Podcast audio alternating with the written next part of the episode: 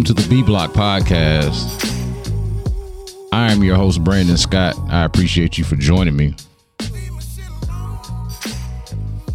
Hey, it's been really awkward for a Houston sports fan lately. Really awkward.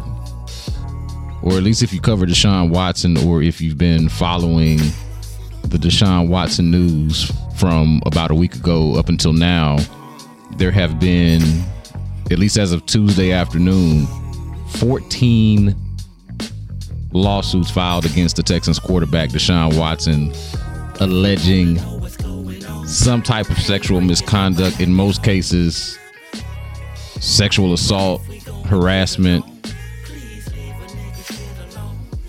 And some of the details in here, man, are just really, really awkward. Like, if you thought it was one thing to be in a situation of trade rumors with Deshaun Watson, this got real, real fast. Like, this is nothing to do with football here. We're talking about like real life. And I don't think we, or I'll also just speak for myself. I never really saw a situation where this was the conversation we would be having about Deshaun Watson. Like I couldn't picture it, I couldn't imagine it. That's not to say that I'm completely shocked by the allegations. That's not to say that I believe or disbelieve the allegations. It's just to say that based off of Deshaun Watson's demeanor and personality, not even to speak to the quality of human he is, because I don't think we know the athletes the way we'd like to think we do. But just based off of his general disposition and the way about himself, these allegations do come off as somewhat surprising from a personality standpoint. Not in terms of what he's capable of, but just as a personality, it is surprising to hear some of the things that we are hearing and, reading in these lawsuits. I think that one of the lessons to learn as a fan is not to overestimate or underestimate anybody. I think something that's happening for fans is that these athletes are mythology for a lot of people. These athletes are untouchable in a lot of ways. They are myths. And then I think you add to that this general distaste for women or this reluctance to believe women, especially over the athlete. And that's how you get these conspiracy theories about the lawyer, the attorney for the plaintiffs, Tony Buzbee being neighbors with Cal McNair and it being some kind of coup with the McNair family and Tony Buzbee to lessen Deshaun Watson's trade value or to somehow cheapen Deshaun Watson and make him unattractive to a potential trade suitor.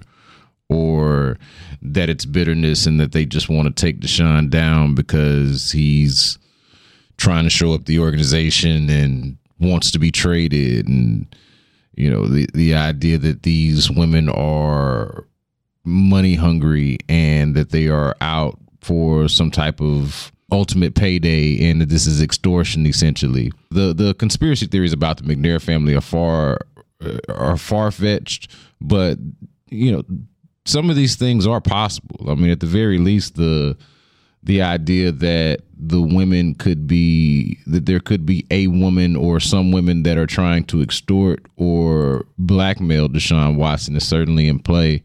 His marketing manager Bryan Burney put that out there, I believe, even in a sworn affidavit on Tuesday, and that seems to be a part of their initial defense, or, or at least it seems like that's the direction this is going to be going in. You know, you know, Deshaun's trying to his his lawyer Rusty Hardin's trying to identify these accusers in confidentiality, and I know Vanessa Richardson from KPRC reported earlier Tuesday that she talked to some people in Watson's camp and some people around the situation that are basically saying that these some of these encounters were consensual sexual encounters. This is going to come down to a he said, she said. There is no way to know what happened, who's guilty of what, who's innocent of what, especially when it comes to like the the accusatory nature of the of of everything. Like when we say assault and harassment and like the actual civil charge that is being brought up? We don't know right now. There has not been enough fact finding. Here's what we do know, or what at least appears to be the case based off of what's been filed and has not yet been refuted by anyone. Deshaun Watson appears to have an unusual amount of random contact with little to not at all known licensed massage therapists. And in some cases, not even massage therapists. And based off of the communication and the circumstances surrounding how Deshaun meets these women, how he reaches out to these women, how these encounters first begin, based off of what's been said. And again, we don't know the truth from the lies. We don't know what's what. And we certainly don't know what happened when these when these folks actually met. But it does seem to be fair to glean from what we've seen so far that Deshaun Watson might be soliciting prostitution from women who are not prostitutes. That is one of the things that is standing out to me when you look at the pattern, when you look at the filings, when you read all of the details. And of course, you just try to connect the dots and figure out like what's going on exactly here it appears that Deshaun Watson might be soliciting prostitution from women who are not prostitutes. Deshaun Watson's people acknowledging that some of these were consensual sexual encounters. Them acknowledging that is part of why I feel comfortable saying that. If the narrative is going to be that Deshaun Watson randomly messaged a massage therapist on Instagram, never met her before, and the first time meeting her is for a massage, and they end up having a mutual or consensual sexual encounter. That is very suggestive. like that suggests that perhaps that was the goal to begin with. And to me, it leaves the door open for validating this alleged predatory behavior by Deshaun Watson. Again, I'm not accusing Deshaun Watson of no crime or saying that he's guilty of anything that he could find himself liable for. Like that that's not where I am with this thing. I'm just saying based off of the information and based off of the pattern, there does seem to be a strong possibility of predatory behavior here. And look, I say predatory behavior. I'm only saying it that way because, again, these appear to be women who were not down for whatever the apparent wink wink agreement was, whatever the under the table, what's understood doesn't need to be explained type of deal was these women didn't seem to be in on it. And so to make a morally neutral observation or thought on prostitution, like like I'm I'm not here to judge that. I'm just here to say like if if Deshaun Watson is looking for a sex worker or sex workers, he at the very least should be sure that they are sex workers. Like there should be an understanding, and it seems to be a a very very bad idea. At the very least, a very very bad idea, and possibly unsafe here, as if as these women claim to have felt unsafe and assaulted. It's a terrible idea to be out here guessing on whether this is a legitimate massage or if this is going to be a happy ending. You can't be out here guessing on that. You got to be sure. And that's at best what I take from this lawsuit. At best, Deshaun Watson is out here guessing and trying his luck and perhaps maybe taking it a little too far. Who knows? I'm not there. But if like the circumstances, if the background on all of this is is correct, if they end up agreeing on the background of these allegations, then that at the very least seems to be the case. He's going out here trying his luck, not really sure, assuming, hey, I'm Deshaun Watson. This is a theory, a working theory of mine here. Hey, you know, of, of course this will work. Thought is, if there's more than a dozen women out here that has filed lawsuit, and I said 14 earlier, there's actually 16 now, just since I've been recording this. But if the idea that is out there that there's more than a dozen women that are accusing him, and if this is like his thing, a thing that he does, how many women out there were maybe agreeable? How many times did he not have it escalate the way these women say it did when they met Deshaun?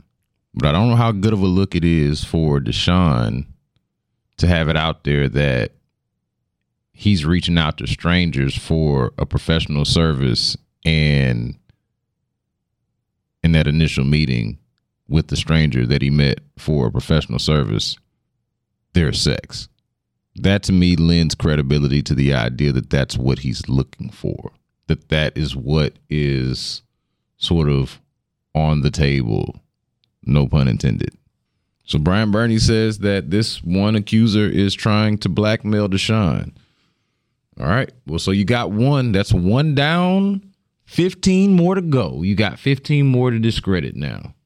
Now, from a football standpoint, I'm really interested to see how this plays out as far as what does the league do? Well, first of all, let's back up.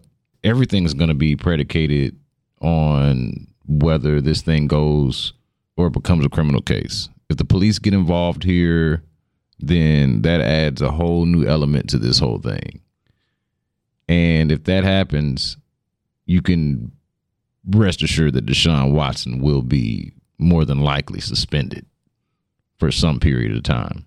But if that doesn't happen and this just remains a civil case and the league is not able to make any kind of definitive judgment on this as far as fact finding and what happened, but all the teams are still reluctant to trade or the best time to trade Deshaun Watson is past, the draft is past, and the moment is past, and all of that.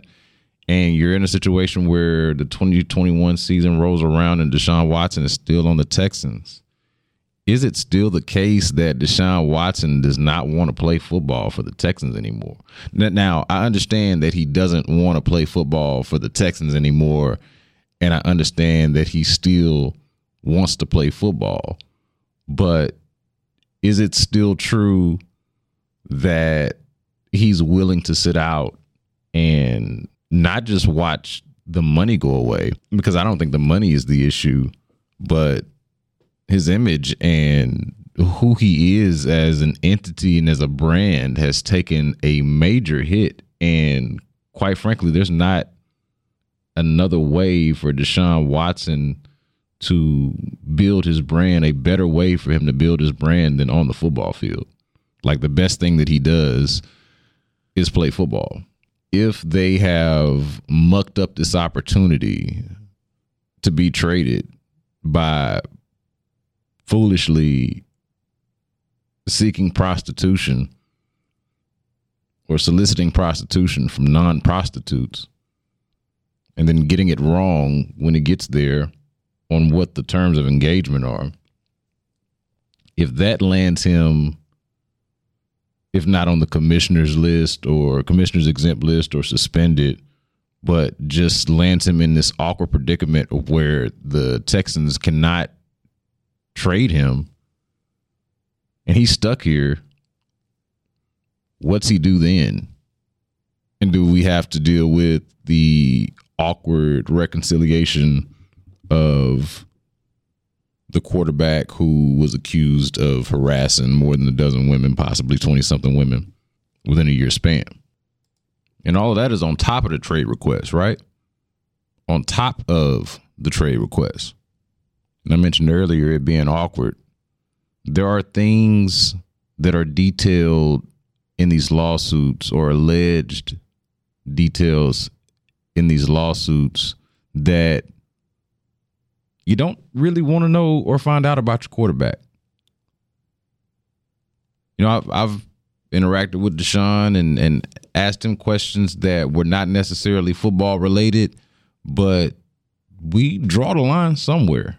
And well, these these affidavits and, and you can you can go to the you go to sportsradio610.com or you can go to the Harris County District Clerk's website and you can go read some of these details yourself and see some of the things that they are saying about Deshaun, the things that he requested or you know some of the things that he wanted these women to do to him and I would have been just fine without hearing any of that much less with it being tied to or linked to a possible violent crime, sex crimes.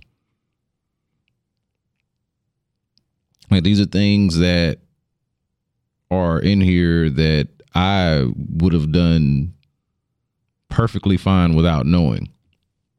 But here we are. Know I was, I was reading one of the lawsuits the other day, and there's you know there's graphic details in there where they kind of just they just like hit you with you know a, a, pornographic image basically in word about your quarterback and it's like whoa wait a minute wait a minute wait a minute wait a minute. I this is not i i this what is going on? Why am i learning this? But this is such a wild turn to me that Deshaun goes from just sort of the the quiet, seemingly quiet and mild mannered dude that I think many of us thought Deshaun was or tried to make Deshaun out to be because we really don't know. But you know, we we orchestrate or we create these images in our heads of what the athlete is and we just kind of go with that. We just kind of run with that. And that's what we've done with Deshaun even though we don't know him. And that's not to say he's guilty of anything. That's not to say that he's not the nice guy that so many have tried to paint him out to be it's just to say man we don't know nothing we don't know what these dudes are doing. We don't know what's going. We can't get in their head. You follow Deshaun Watson on Instagram, it paint one picture for you, and he wouldn't be the only person to do this. To be living a, uh, uh, now I don't want to call it a fake life, but to be presenting one thing to you on Instagram, but doing something totally contradictory on the other end. But you see him on Instagram and you think, oh, Deshaun's in love. He's got this beautiful girlfriend a, really a, a, flawless girlfriend. It, it, it, you know, at least in terms of attractiveness, I don't I don't know her personally. Met her once, don't know her personally, and more famous than him on Instagram. Got like a million more followers than he does on Instagram. It's going good. They out there in in in in in in Mexico. Uh, they on yachts. They on the water. They doing their thing. They out here traveling Power couple, it looked like. Got it made. Man, what an example. Couple goals, all of that. Man, we don't know. You don't know what's going on. You don't know their story for real. I was at Tony Buzbee's office on Friday, last Friday, when he had that press conference, and, and that was actually when I found out that Deshaun Watson's people had known about this for a little over a month or around about a month. And, and of course, Bryan Burney has validated that with his statement on having talked to one of these accusers back in January. But one of the things that I've said I'm kind of waiting on now, if this thing doesn't get settled or somehow resolved before it gets to this point, is what these depositions look like. What is what would what would a Deshaun Watson testimony sound like under these circumstances and in response to these allegations? What would that sound like? Honest question that I had about this with Deshaun as I was reading through the details in the lawsuit and just trying to apply common sense to what's going on here. Because one thing I want to point out real quick about the conspiracy theories is that as fun as you might have in your head with the idea of Cal McNair and Tony Buzbee conspiring to get back at Deshaun, or as convenient as it might be to just look at these women as gold diggers, as opportunists, it is unfortunately much more likely that the dude mistreated the woman.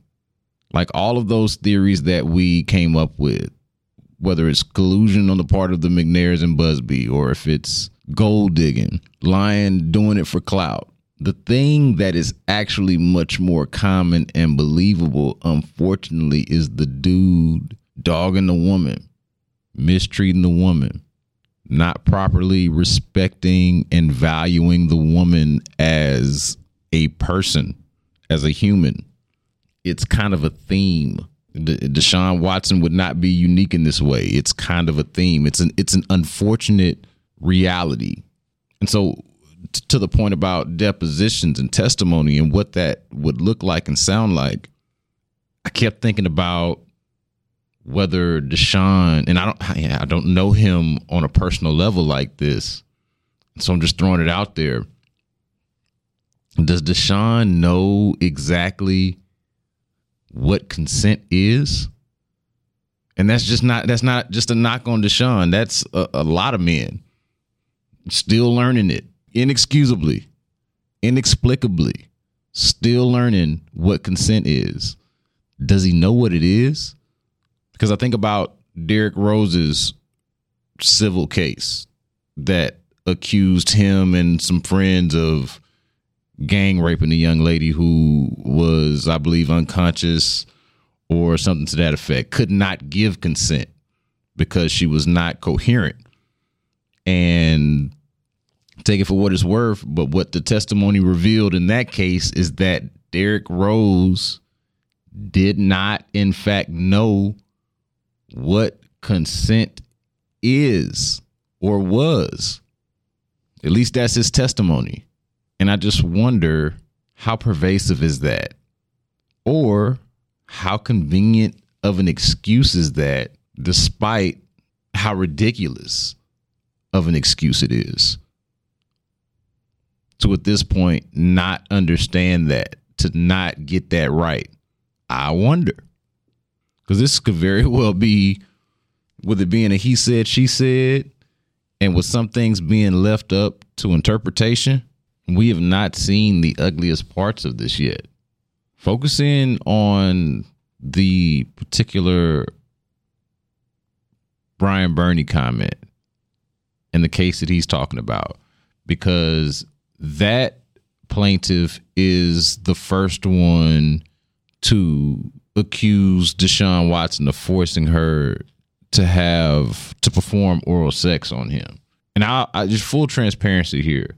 My first reaction to you know when i hear forced oral sex you know i immediately sort of recoil at the idea of it. Because i'm like well wait a minute. You know oral sex requires enough participation that makes it feel and seem inherently consensual but I had a, I had some people check me on that and were like, "Hey, wait, wait, wait a minute. This is why that thought is problematic and why you're just flat out wrong."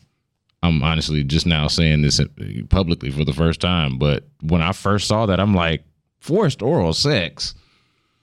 How's that happen?" Well, I mean, read it. She says she was coerced. I've never been coerced to do anything. I I am speaking from a place of privilege, having never been a woman, having never been in a situation where I'm around someone or I'm in front of someone who wants something from me that's very, very personal, deeply personal, and they could, in theory, just take it. They could just take it if they wanted to. I I, I can't relate to that. So that was easy for me to overlook. But there already seems to be a dispute about the first allegation of forced or coerced oral sex. Bryan Burney says that this woman tried to blackmail him for $30,000, wanted to get $30,000 out of Deshaun, or she was going to tell about this supposedly embarrassing encounter between the two of them, which she supposedly told Bryan Burney was consensual. Now the court document says that it wasn't consensual. Did this woman admit to Bryan Burney to committing the sex act itself, despite not wanting to? Or did she say, Yeah, I wanted to do it, but now I want $30,000. So I don't tell nobody. Either way, either this is one of the most heinous, vicious, nastiest witch hunts that we've ever seen in our lifetimes, or Deshaun Watson is like a lot of other men out here who don't respect women, who don't respect their boundaries, who don't respect their professionalism, who's only out for the one thing. It's either that or this major conspiracy. And I guess there's the slight chance that this is all just some kind of misunderstanding. That's it for this edition of the B Block Podcast. Make sure that you are subscribing, liking, reviewing, rating, sharing, doing all of those things that are necessary to support a podcast. Follow me on Twitter at Brandon K. Scott. I will catch y'all next time.